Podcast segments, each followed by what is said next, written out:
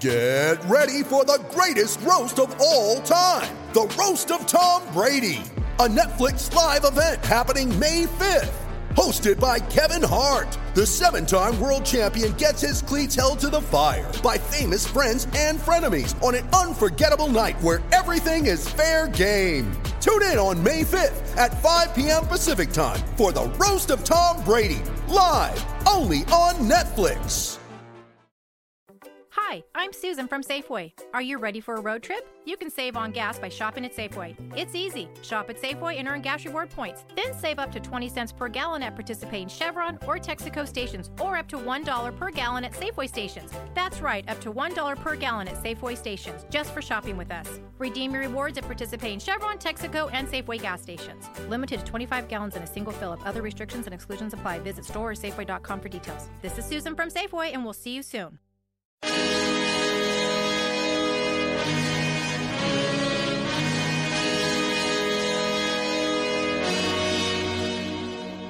Recording live from Jake's Sports and Spirits in the historic RiNo District of Denver, Colorado, it's the Pickaxe Podcast, presented by Denver Stiffs.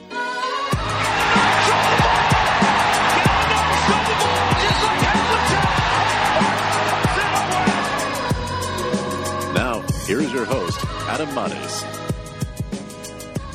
What is up, everybody? Welcome to the Pickaxe Podcast presented by Denver Stiffs. I am your host, Adam Mares, and I'm joined by two of the brightest Nuggets bloggers on the planet. Wow, that that is.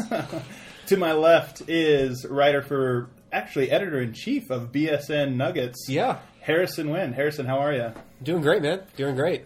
Uh, seated across from me is Dev Johnson. Is it? I always, I always, I always Yes, screw this. Up. Dev Johnson. Dev Johnson with Mile High Sports. Um, Dev, what's going on, man? Everything is good. Olympic basketball. We just watched a really boring Olympic final that we're going to dig into all the juicy details.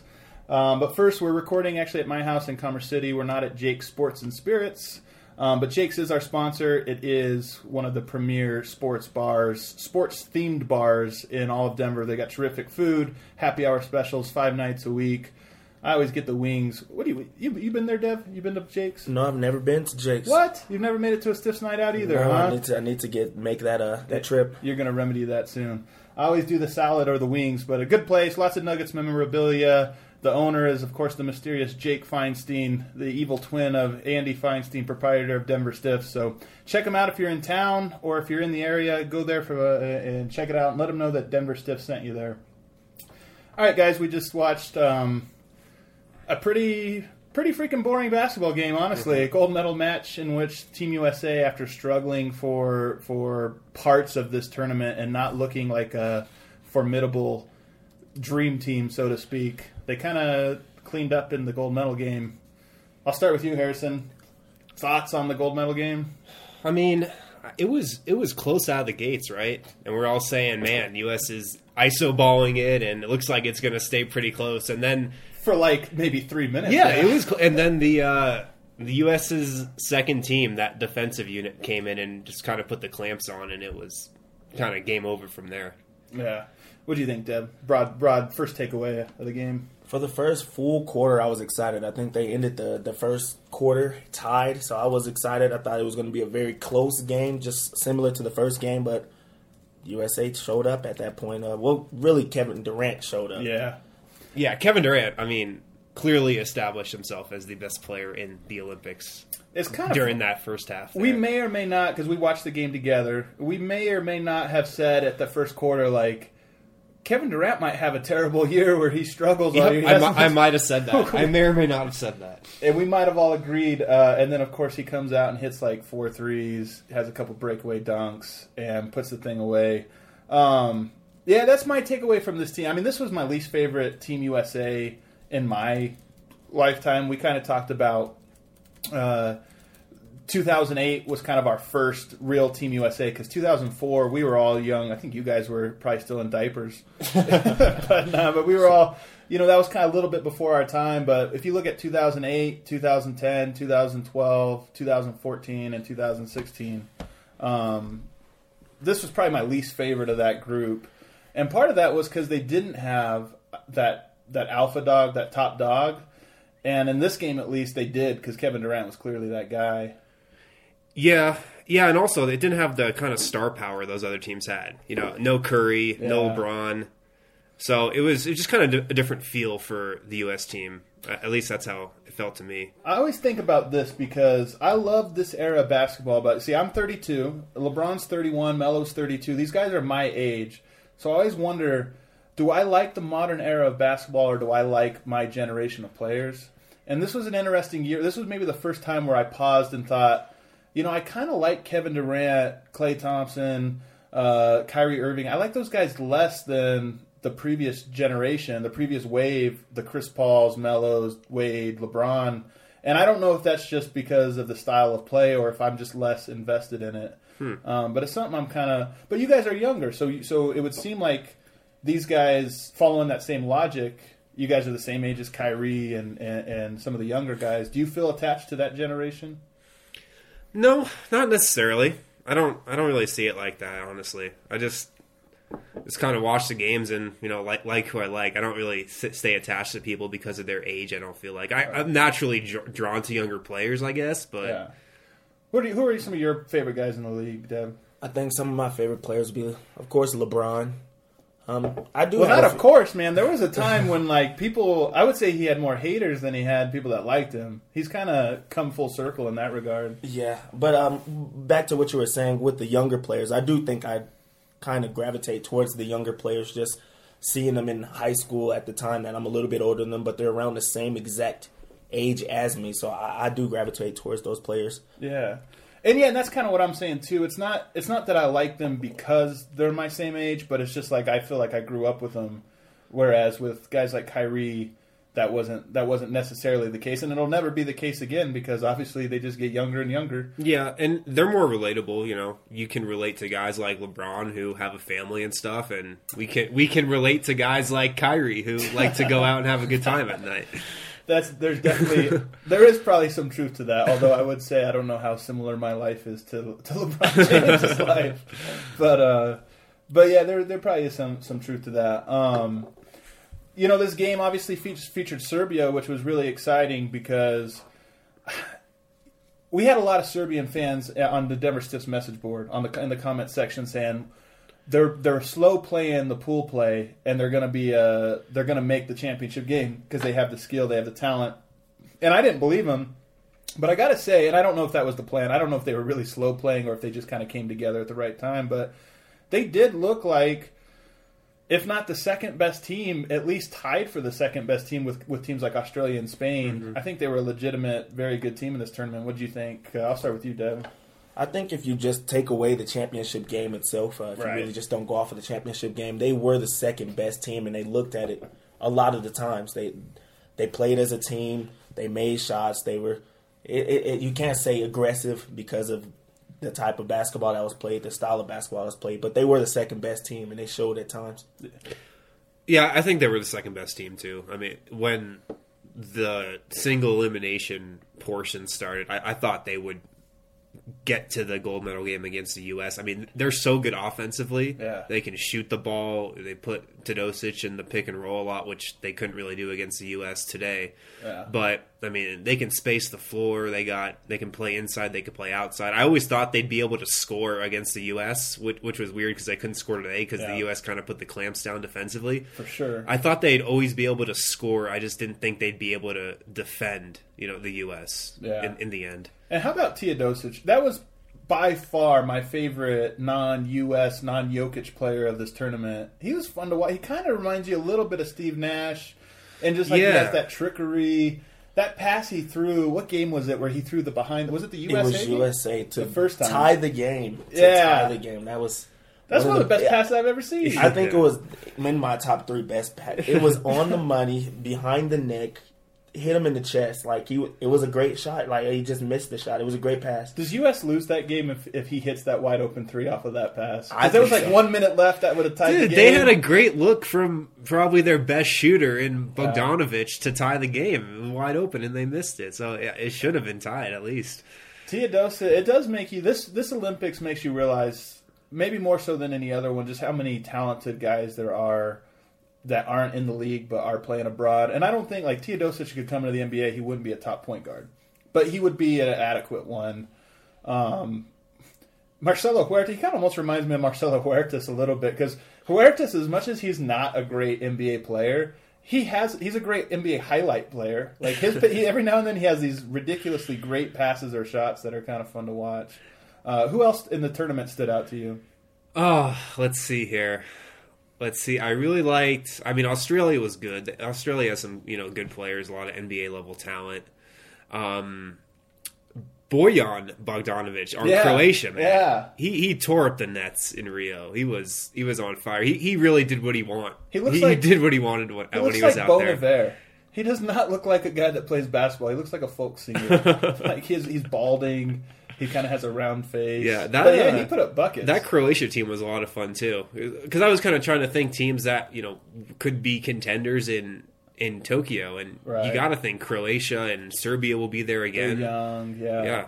Um, that and that's kind of a cool rivalry, Croatia and Serbia. I think that game was kind of chippy. Obviously, there's some history, not just on bat in between basketball, but just between the nations and stuff. And I think that'll be. I think if I if there's one takeaway from this Olympics, it's it's that obviously Team USA has to do a little bit better job preparing for the Olympics and maybe assembling the team. But then secondly, just that there's a lot of fun rivalries outside of the Team USA that are kind of fun to watch. Brazil and Argentina. You know, Australia had had some nice matches. Uh, Dev, what about you? What, what what guys stood out to you that maybe are a little bit under the radar? I think I think Bog- Bogdanovic that played for the Serbian team. It was just Yeah. because most people don't really watch the Brooklyn Nets, um, so they don't know how good he actually is. So I think that was a good thing to see him play against Team USA, who you're gonna watch, and then it, it's good instead of just going against a your team playing against them. Uh, if you watch the Nuggets every night, they don't really play the Brooklyn Nets. So I think it was good just to see Bogdanovic play against a team that you have to watch. I think Bogdanovich and Jokic both are first team all look like scrubs but are better than they look. like both of those guys look like 12-year-old boys and they can ball. They can both play. Um, yeah, we were talking about that earlier. Bogdan Bogdanovich who's now with Sacramento. I'm excited to kind of follow his career this year whereas coming to the tournament I couldn't have really told you much about him. Um, but now next year, I hope he gets some run. Um, I'll be watching. Yeah, he's he's he's a legit player. I think he could be a legit rotation player. I thought it, throughout the whole tournament, it was kind of funny how Serbia like the lineup stayed throughout there and stuff because they were bringing Bogdanovic off the bench and Jokic off the bench, like Yeah. two of their probably top three or four players. Let's talk about that. Yeah. man. All right. First of all, here's I'm going to go on a little bit of a rant here about international basketball because I like the Olympics and I like the Olympic tournament, but we almost need to come up with another word for this because it's not that it's so different than NBA basketball.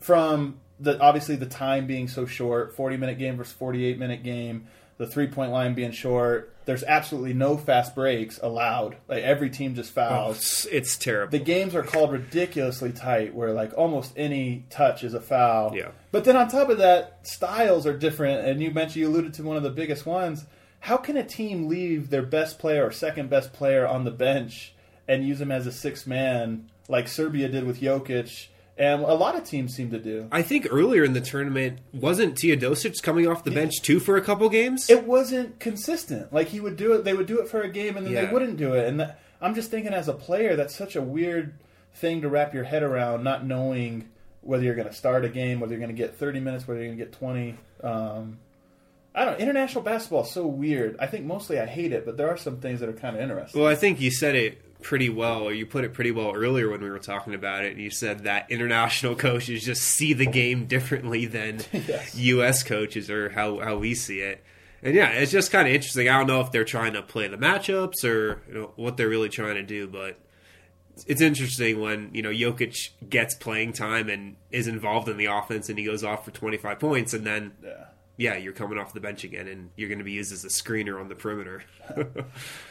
For me, I hate college basketball too, but I love the tournament, and the tournament lasts, you know, what, a handful of days total, eight days, I think, total. And that's about all I could take of it to really enjoy it. And the one and done part of it is all exciting.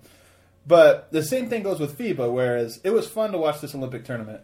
If I had to watch 82 games of that, I would probably become a fan of something else because it, there's so many little things about the game that bug me.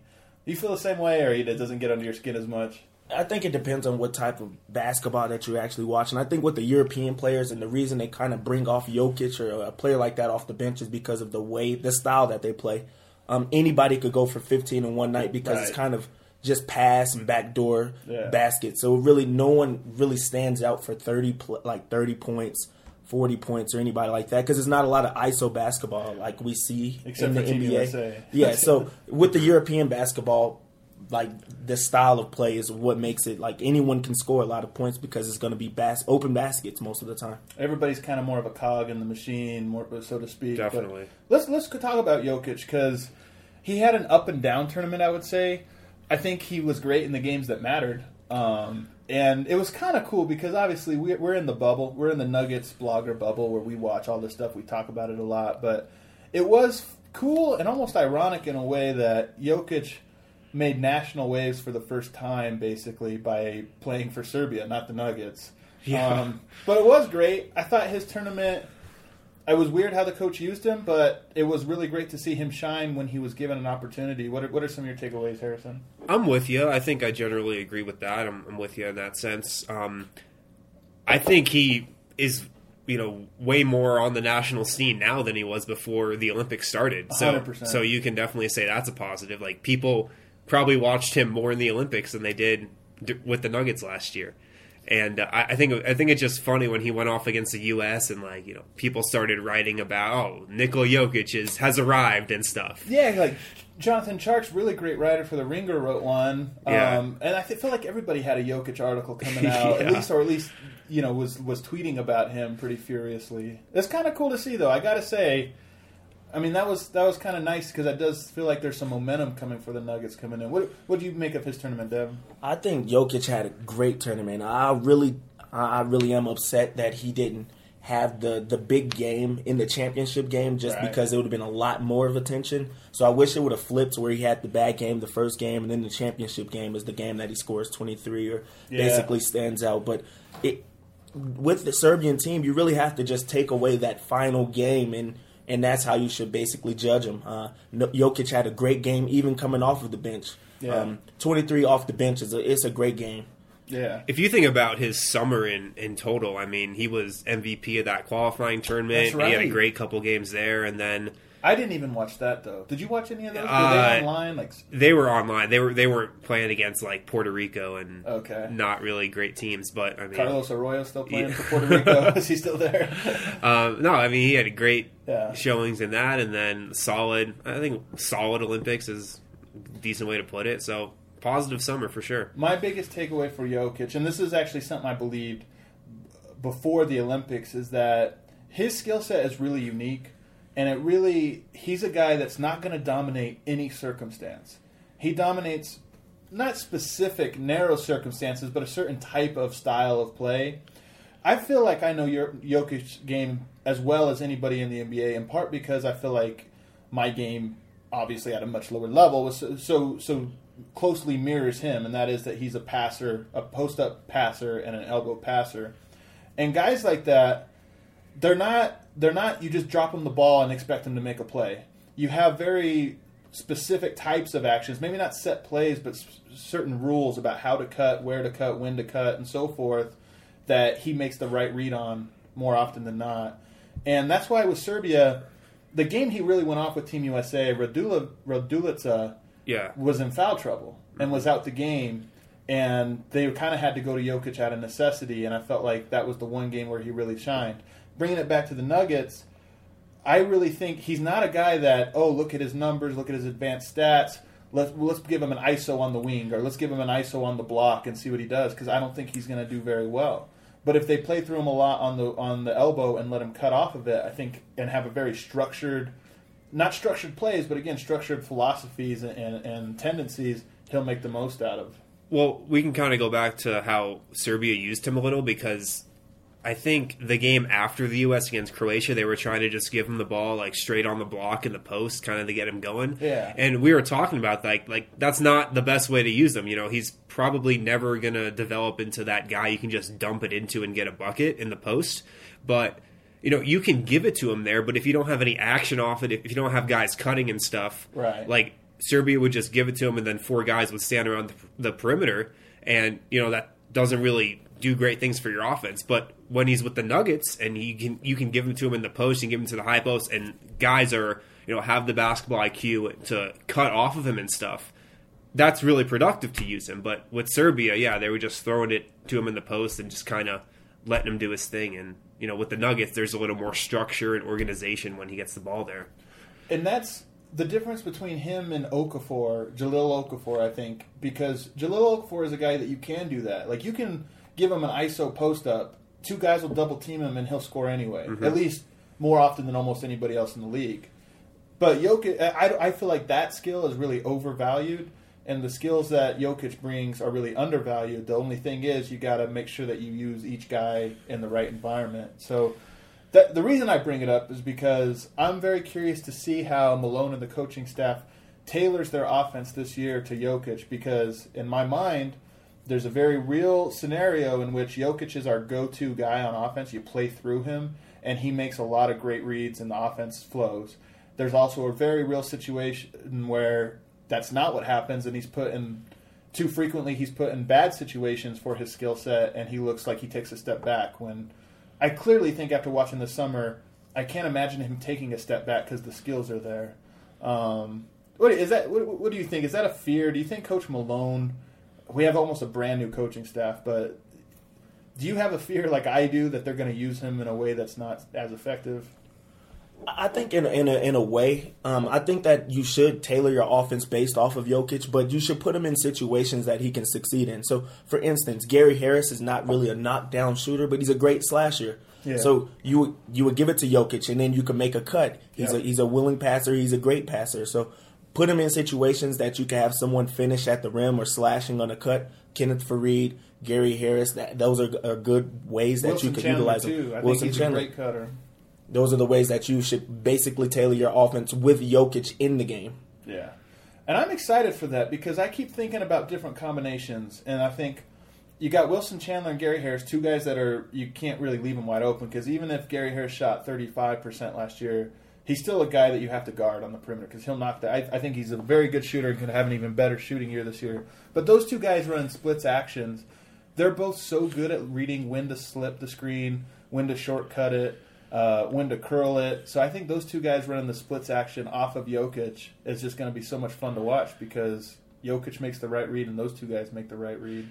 Yeah, I'm trying to think back to last year, and I don't remember a ton of you know straight dumping it into him, you know, in the post. Right. So, I mean, I, I guess there is a concern, you know, as he gets better, but I think there's enough good offensive players on this Nuggets team that you know they don't really have to rely on him that much. But true. But a very good it's going to be a totally it could be a very different offense next season with Chris Fleming on. So we don't really know what they're going to do. Who's taking over the? Do we know who the It's, offensive guy? I mean, I be? assume it's going to be uh, Chris Finch from Houston. What's the rap on him? Like, what, what, what is he known as the offensive guru? Well, he he was the head coach of the the Rockets D League team. Okay. That kind of was one of those teams who really uh, pace and space that took a lot of threes that really opened the floor up, and then he kind of was the offensive coordinator in Houston. Yeah. You know, from what I know, so it it could look a lot different than it did last year. Harrison had a great article, uh, interview with Wilson Chandler this week, where Wilson talked about the offense being uh, kind of Fleming's. You know, that was what he did. So he, I think Harrison asked him about the offense, and he said, "Well, we'll have to see. We'll probably have something new because Fleming handled that last year." So it'll be interesting. I think that's one of the things. Preseason never tells you a whole lot, but this year I feel like it will tell us something because we'll see if there's a new offense being run and how much they're featuring Jokic how much they're featuring Nurkic and how they use them differently. Um, anything else about Jokic's tournament that that stands out to you guys?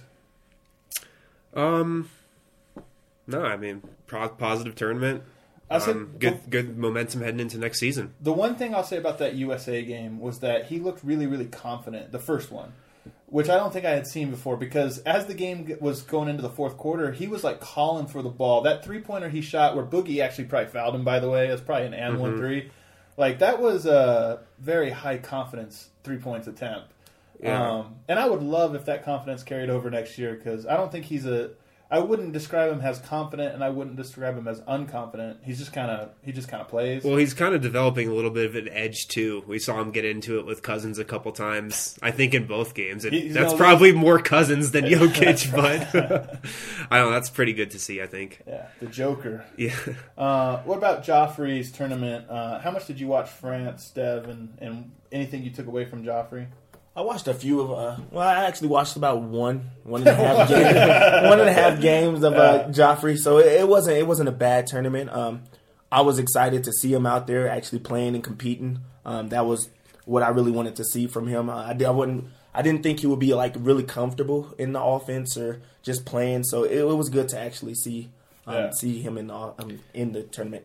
I watched I watched a bunch of France. France always kind of disappoints me in international competition. I always think they should be so much better than they are. No, quite, but if you just look at NBA players, Yeah. they should be better because they had Batum, they've got Parker, they have uh, what was the big Gobert? Yeah, You know, got- DeColo, he's a Yeah, he's a NBA player. player.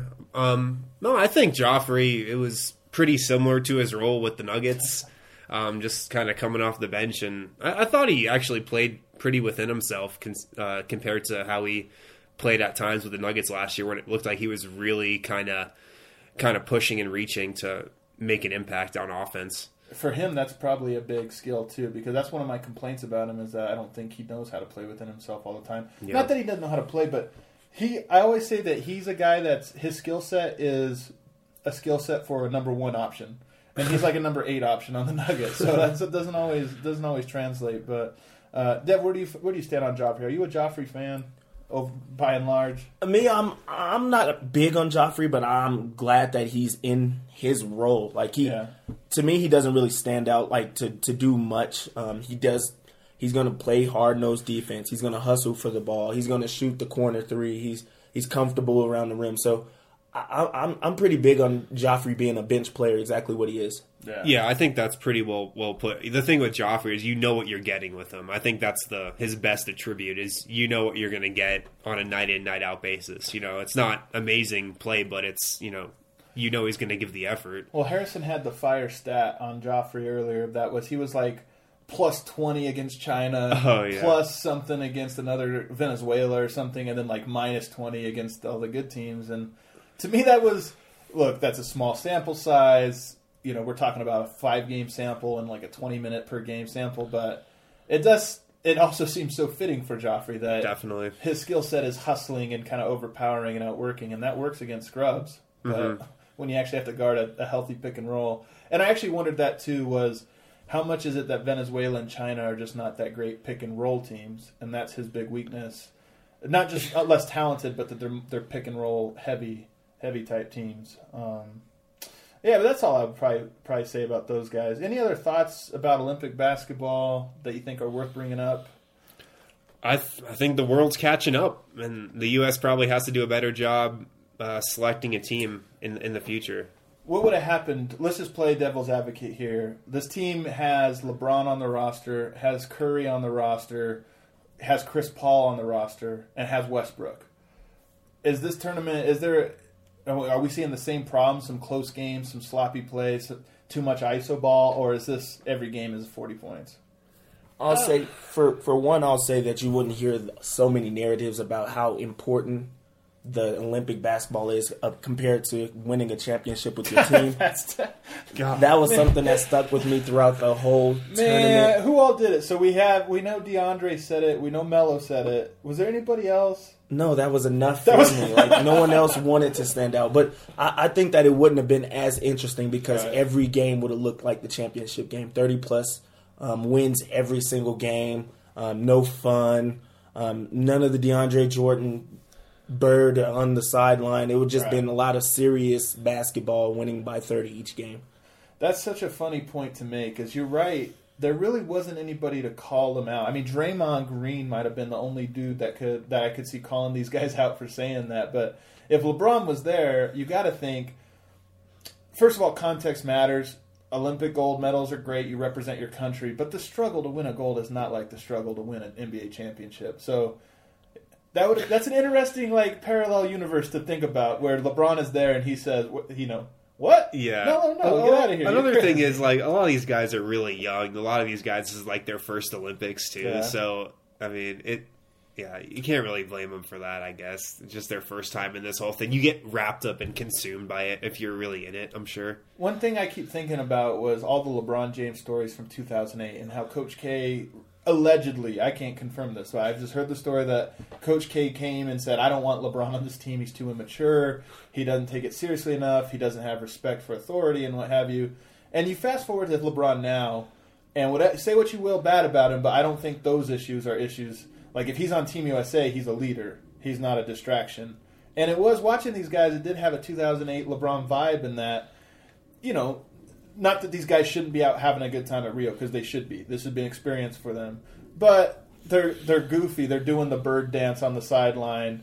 They had three straight games of like really really close competition, and it didn't look like it Yeah. because they just don't seem to be taking it that serious. So To me, it just looked like 12 guys on vacation in Rio for three weeks.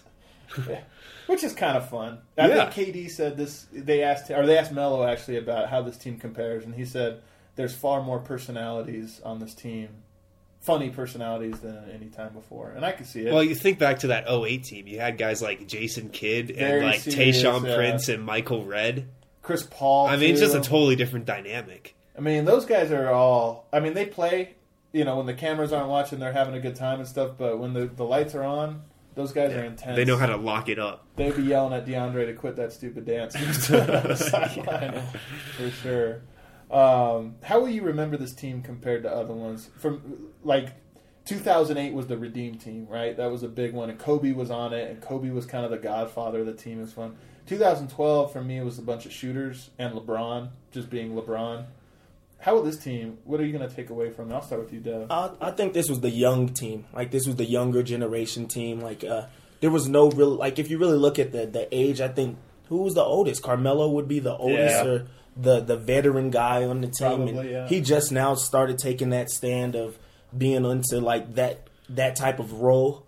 Um, so it, it was the young team to just basically just keep us afloat as the best the best Olympic basketball team. So I think that's what I'll look at it is the youth in the group. Will you look at it as fondly as 2008, 2012? Like, how would you rank them? Not just on talent, because I think clearly they're the third best team in talent, but just in terms of like how much you like them or root for them. What What's interesting is with those other teams, you knew for a fact that they were going to win. Like each time, you knew where they they were going to win, but you kind of pushed on their side. You were like, okay, that's the team that I like. With this team, they they had to weather some storms. They had to actually go through adversity. They won a few games by not a lot of points.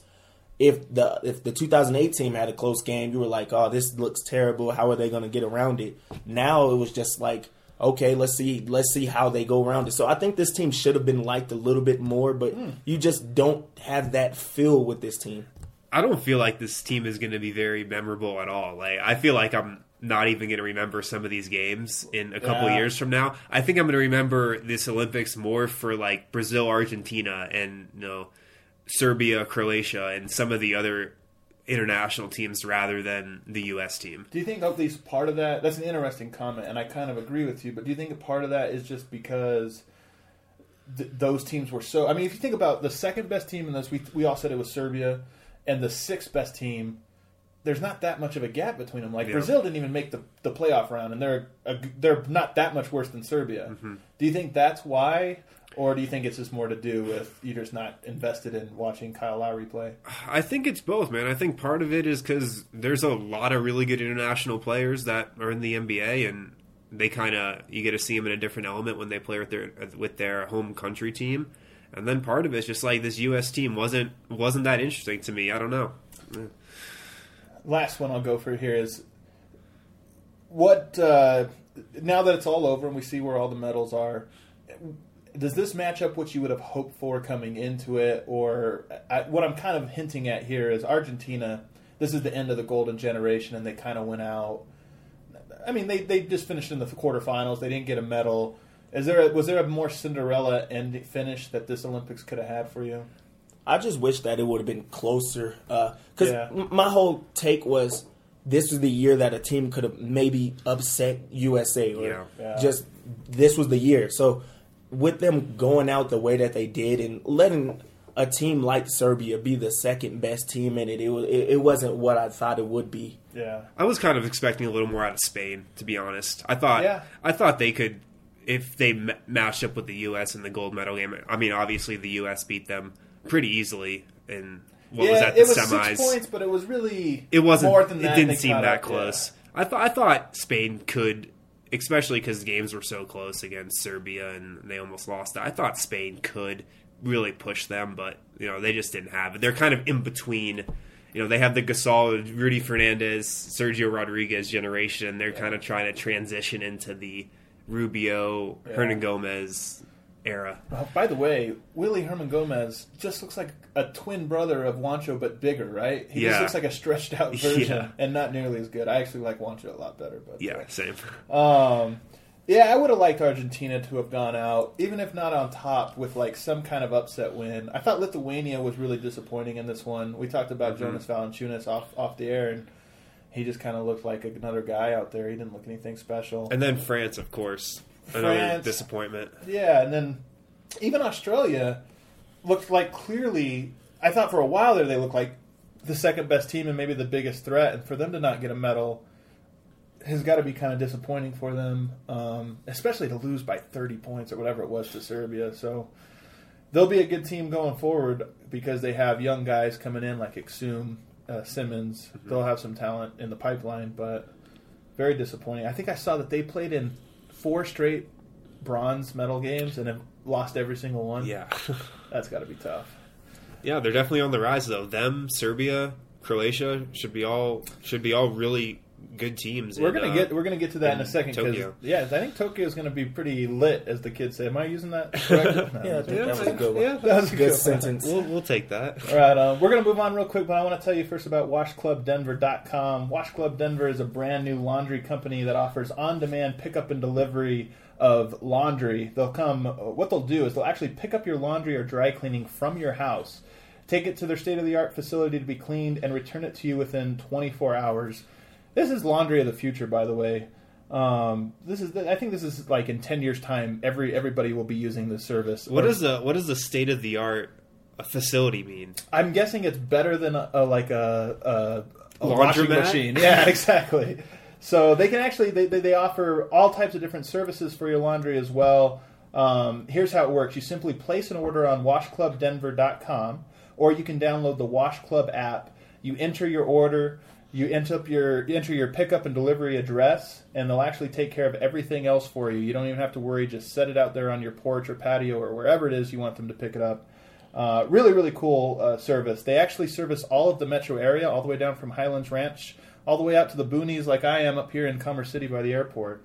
So anywhere in the metro area, they will be your go-to service. Again, that's Wash Club Denver. And here's the best part: the guys over there are actually Denver Stiffs readers, and they will give you a 25% discount if you use the promo code STIFFS. S T I F F S.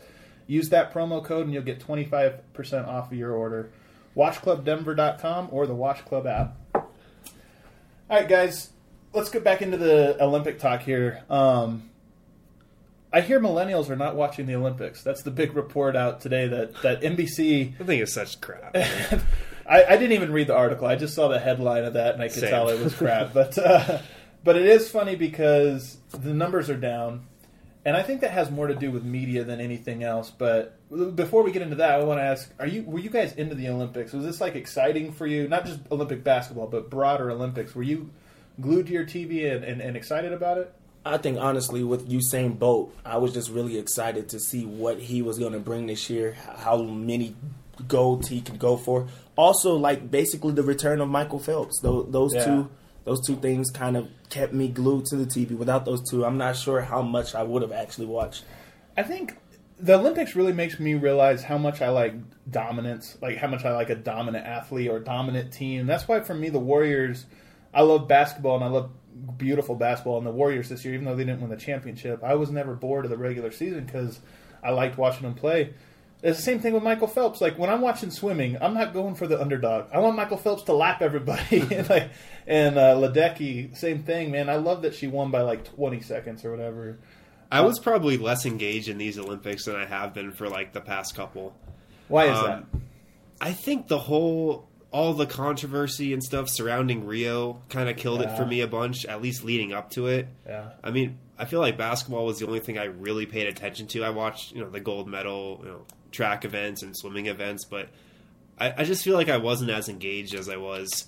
And I, I think we can go back to the whole millennials thing and how NBC doesn't allow people to, you know, post gifs or videos on Twitter and stuff. And how I look at it is when the NBA allows people to do that, it's like free marketing, it's free advertising. So I just don't think NBC is really in tune with their audience. That's maybe this people kept bringing up two things right? The first was that they didn't allow the media to be shared on you know on, on gifts and things like that and the other was the tape delay. And for me the tape delay i actually think was not that big of a deal. It was really annoying but if you really wanted to watch you can go online and i felt people do that. But the other part of it the sharing sports are such a shared experience now. Mm-hmm. The part of the reason I've grown an interest in NBA over the years is because of the conversation. It's because of basketball Twitter. It's because all you guys are writing articles and I read it, and you guys post video breakdowns and stuff. That adds to the excitement and the entertainment of it. So yeah, for the for NBC not to allow that, I mean they shot themselves in the foot basically. I, I feel, but um, but it is interesting to hear that you didn't that you weren't that engaged in it. I think it was honestly just a lot of the stuff about how, pardon my language, but shitty a place Rio is. You know, it's Yeah. it's a third world country, and and a lot of people getting screwed Yeah. by by the Olympics being there. yeah, and just like imagine, you know, they're probably gonna get killed, you know, in four years when nobody's using these stadiums and everything like every Olympic host city does. Who was it that had the bobsled arena from like ten years ago? That's just an abandoned track in the middle of a, a field, like overtaking it. And that's Probably Beijing. It's probably Man. Beijing. Yeah, possibly. Um, yeah, but I'll say so. It's funny to me because I used to grow. You know, I was always football and basketball. I was a football. Uh, those were the sports I watched. Spectator sports. I played a bunch of other sports, soccer and baseball, whatever. But the sports I sat down to watch was football and basketball. And I've lost interest in football more and more every single year. So, like some of the same reasons you talk about, like the health things and stuff like that. But uh, it's funny because the Olympics is sports that I definitely do not care about, but I still get into it for some reason. Like I don't care about kayaking, but I'm watching. I'm like sitting here watching kayakers, and I'm glued to my TV for 20 minutes cheering them on.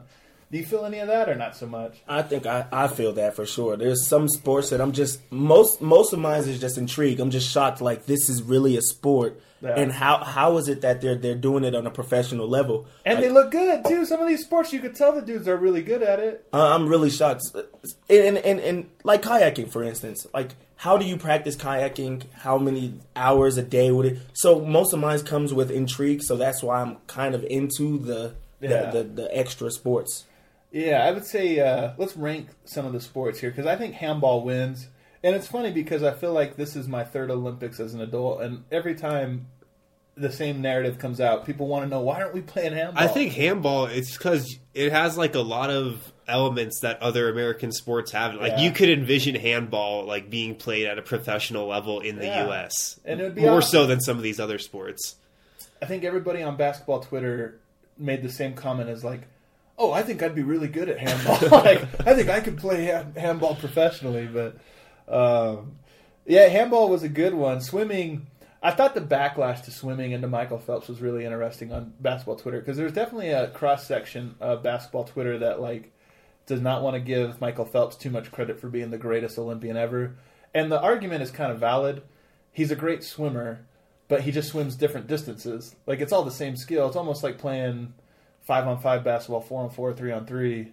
Um, but it's still fun to watch. I still get into it. I'll never. I won't watch a second of swimming until four years from now. Yeah, I think it's also because we don't watch these sports for four years, and then we're like, "Oh wow, this is cool." You know, it's, Yeah. it's Michael Phelps, and then we can really get into it for a week, and then we're good not watching it Yeah. for another four years. You know the sport.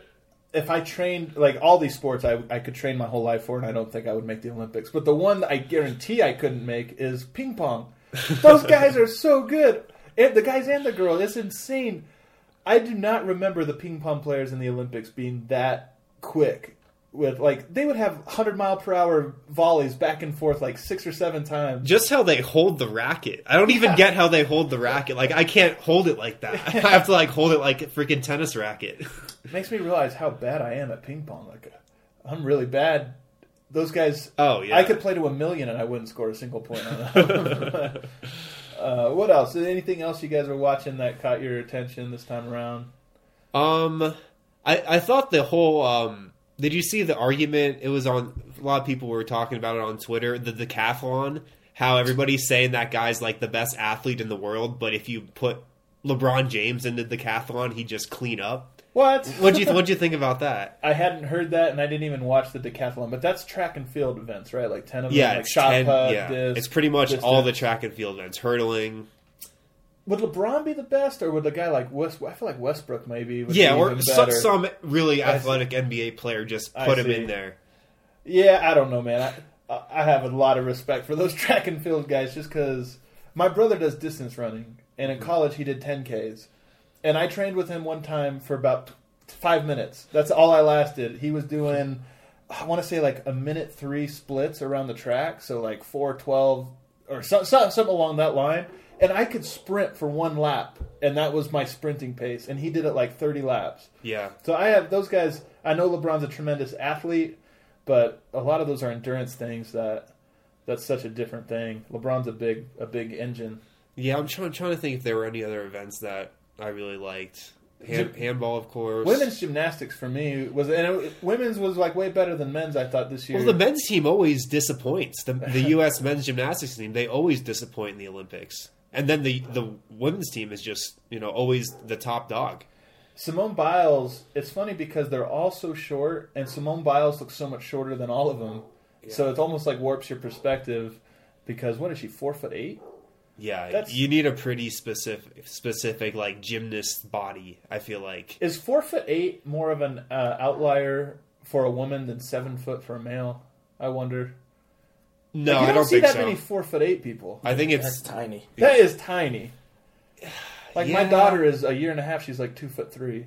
I mean, think about it. These think about it. They could still grow a couple inches. They're like 16 Yeah, years old. That's a good point. That's a really good point. So Um, let's do some quick, brief Nuggets news here. Nuggets have added two players to their training camp roster and have given them guaranteed deals, assuming they make the roster. Which to me seems like they will not make the roster. did you hear anything about the Wolters deal? Nobody, the, the Nuggets have done a weird thing this year in that they have not released press releases on some big signings, including these two guys. I haven't seen anything official from the Nuggets and Jordi Fernandez, who was announced by the Post actually to be joining the staff, which I have not seen a confirmation of, and that was two months ago. So.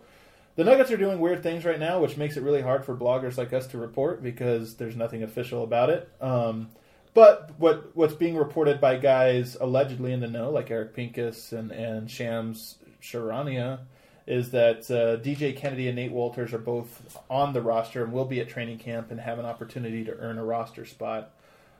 What do you make of this news? Uh, I'll start with you, Dev. What do you make of this news? And is it is it something to get excited about, or is this just practice bodies? I don't think it's anything to get excited about. When I when I hear about things like that, when you already have the team and there's players that we kind of already want to see fight for a position on the team, I think it's just the Nuggets doing a solid for these players and Yeah. and giving them a chance to stick around the league for a little bit longer before they have to make their trips to overseas or where D League or whatever the case may be. Let me ask you something. Just because you brought it up, I find it interesting. These guys can make legit money overseas, like really good money, millions of dollars overseas. If your option was bounce around the D League, fifteenth guy on the bench in the NBA, or millions of dollars and go to guy for CSKA Moscow, for me that's an easy call. I'd be in Moscow right now, living it up. Even though I know those guys, there's there's ups and downs to living abroad and playing for those teams. But am I seeing that wrong? I I think it's different player by player. Yeah, you know, some guys I've talked to, like I talked to Xavier Silas, who former player at CU, and he's bounced around the D League and overseas and summer league. And what he said was like, "Hey, my goal is to play in the NBA. That's still a dream of mine. He's 28, so you know time's kind of running out for him. Yeah. But you got to be, you know, stateside if you want to, you know, get a roster spot like during the season, like called up from the D League or something. Yeah. So I mean, he's played overseas. He's made probably close to six figures in Spain and you know, beautiful places and great quality of life, great places to live. But Yeah. some guys just their dream is still to play in the NBA, so the D League is the closest thing to that and the logical kind of way place to go from that. the the fear I think that players get with playing overseas or um, not playing in the D League is once you go into the D League, I mean overseas, you kind of get acclimated to that. Like you're stuck there. Yeah. Once you make that that trip there, you're not gonna really make make it back to the NBA once that happens. It's that Right. I, I don't remember his last name, the Yi guy. Yi that just went Leon. back Gian to. Leon. Oh, yeah, he's now like he's one the of the Lakers. only Yeah. Like it's not. It doesn't happen much that you make that trip back to the United States. That's uh, a good point. After Once you get commit there, it's almost like yeah, you've given up. And There have been guys like Chris Copeland played in That's a good one. You're overseas right. for five, six, seven years or something. Then he g- got back in the league and got a big contract. he's so my age. He seems like a younger guy, but he's really at really retirement age for for role players. Well, not too many role players make it past thirty But uh, Mm-hmm. yeah, so I mean, you can do it both ways, but it's just I think it's just player by player. Yeah, and I'm taking the emotional part out of it because for me, obviously, I never had a dream to play in the NBA or like a you know a realistic dream or anything like that. But so I'm making it a rational decision when these guys are really probably it's more of an emotional decision. All right, let's. I think we all agree that these guys come into camp. It's probably more about agents and helping these guys out than anything. I do else. think I do think the one thing is that like if the Nuggets pull off a trade, a big trade like they've been prodding for, you know, for the last year or so, they have a couple bodies that they might be comfortable with at the very end of the bench. Well, let me ask you this: It comes down to DJ Kennedy and Axel Toupane. Who are you taking?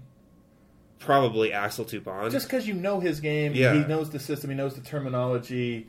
And DJ Kennedy, by the way, because I, all this is funny that we're going to talk a scouting report on a guy we only watched in some pickup style basketball league, but he seemed like more of a gunner than anything. I'm sure he's different, you know, in an NBA setting or something, but he seemed like more of a isolation type score. I mean, he shot every time he touched the ball. yeah, I he was. I mean, he was the best player in that tournament. I've never Yeah. really watched tape of him in the D League or overseas. So Man, I don't really thought know how he is. I thought CU was going to get him.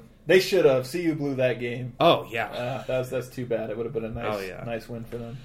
All right, let's uh let's finish with this one. It'll be fun. The Olympics now in Tokyo in 2020, and LeBron has said that he is not retired from international basketball. He's just taking a hiatus. And here's the one thing that makes me believe that. And this was not my idea. This was brought up by I think Nate Jones, one of the a really good follow on basketball Twitter. Is Tokyo is a huge market. It's a gateway into the Asian market, and those Olympics will have much more marketing opportunities than the Rio Olympics did. So maybe LeBron is thinking here at 35, 36 years old, this is a great chance for me to, to kind of build on my market out there. Let's just go through real quick, uh, and I'll open it up. We'll start with you, Dev. What guys do you expect to see on the 2020 roster for Team USA? When I start with it, I- I'll start with a, a few of the younger players that's on Most likely. the USA team, and then from there, I would just go with a few players from the select team um, Okay. if I had to go with it. Um, so, like a DeMar DeRozan, you think he's back? I think he has to come back. Oh, he he plays so bad, he has to come back. will, will they take him back? Though? I don't know. Yeah, he's a guy that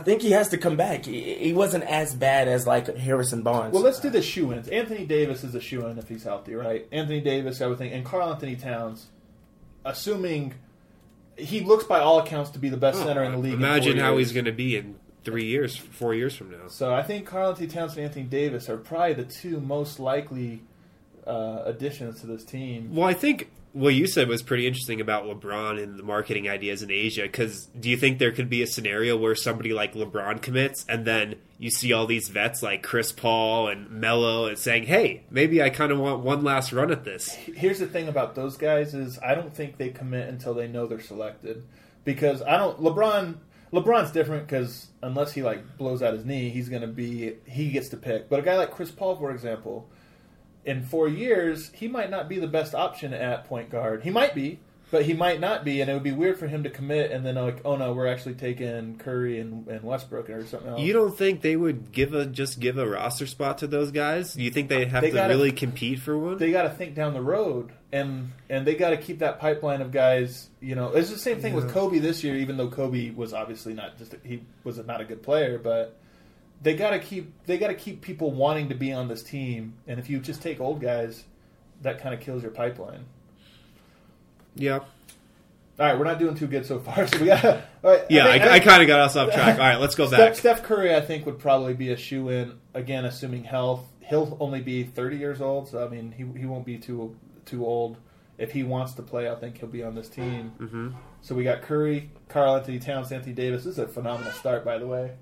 Yeah, you might as well go by a position if you do that. Uh, so you, Lillard have to be another point guard if we go by position. He certainly looks like he will be. He'll be the other guy. Are there any young point guards? Well, you in could think about you can think about Westbrook. He's been in the system for a while. I like how interesting D'Angelo Russell has been looking since. Like it, it- it's he's still young, but he's he's getting better to me. I like him. He won't be that young at the time because yeah, what is he now? Nineteen. He'll be twenty three. That's a legitimate age. I mean, that's an interesting name. I like it, D'Angelo. It's still too early, I would say, to say that he's going to overtake a Lillard or somebody like that. But he can shoot, which you need in international play. He's got great vision. He could be a playmaker. A little bit weak on D, so that would be an issue. Um, what about Kawhi? Gregg Popovich is taking over the coaching role for for team. Coach K stepping down now. He's officially retired as USA's coach. So Kawhi would be a guy that I think would be the multi-tool player, and I he think, would be great. on yeah. basketball. You, you think Kawhi would be there? You got to think Paul George would still be there. He's, He's pretty young 27, still. So maybe like 31. He'd still be. I think uh, he's yeah yeah Maybe younger, even. He's might be a year younger, but you think he'll be there?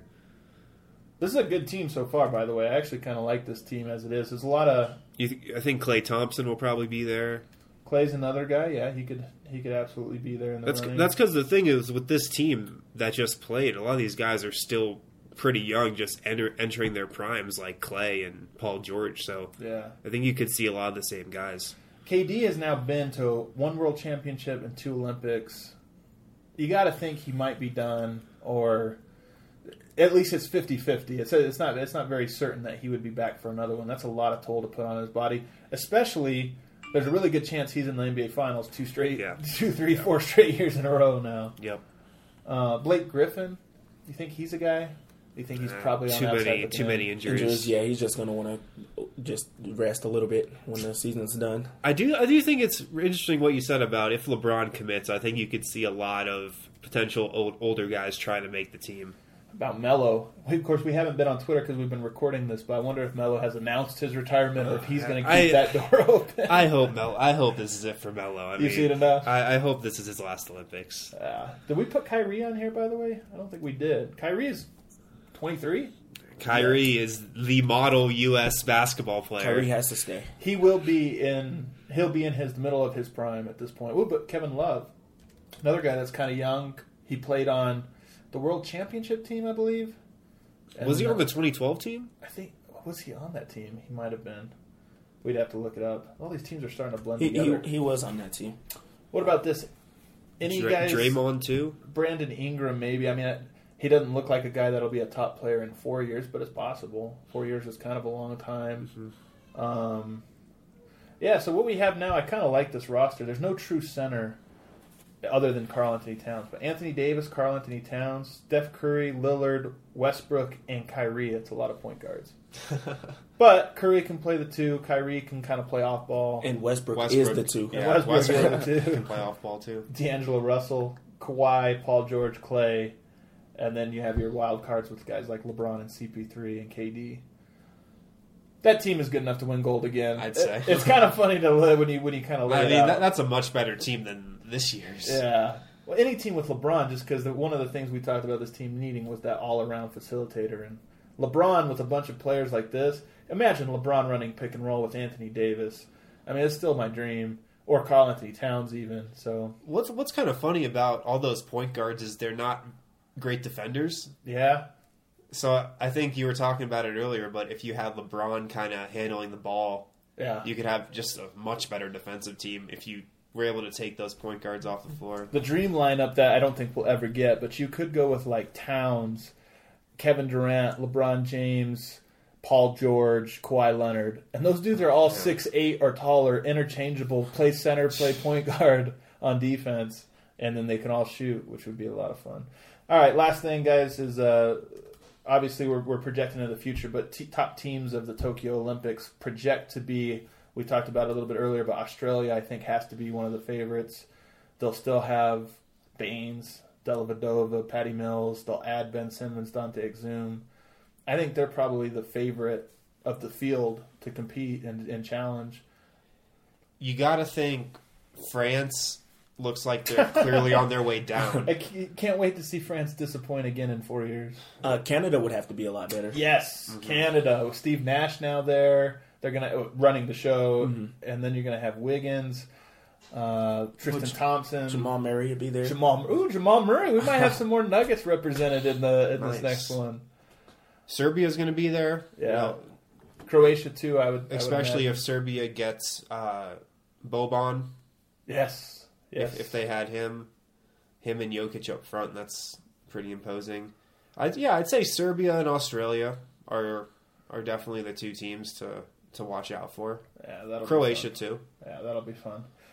All right, guys. Well, I appreciate you coming on. It's kind of a drag. So, what are we at now? August fifteenth or, or August twenty 21st. 21st. So August 21st. We've got basically a month with no basketball. I mean, this is the real off season begins right now. So um, hopefully you enjoyed the Olympics because that was kind of a nice little stopgap. But uh, things get real here for the next month. Go see your families. Uh, go do some work. Whatever it is you got to do. Harrison, BSN Denver. Follow him at NBA Wind. Uh, Dev, thanks so much for coming on Mile High Sports. If you're not following him already, definitely hop on. Give him your Twitter handle. I believe it's just my name, uh, Devilier Johnson. Dude, that's too long. You got to cut that out. D- well, have to think of a shorter one. now. I'm just, I'm just playing. No, definitely follow. Give these guys both a follow. Tremendous follows. Thanks for coming on. We'll see everybody next week. Thanks for listening to the Pickaxe Podcast. Be sure to subscribe on iTunes and visit us on the web at denverstiffs.com.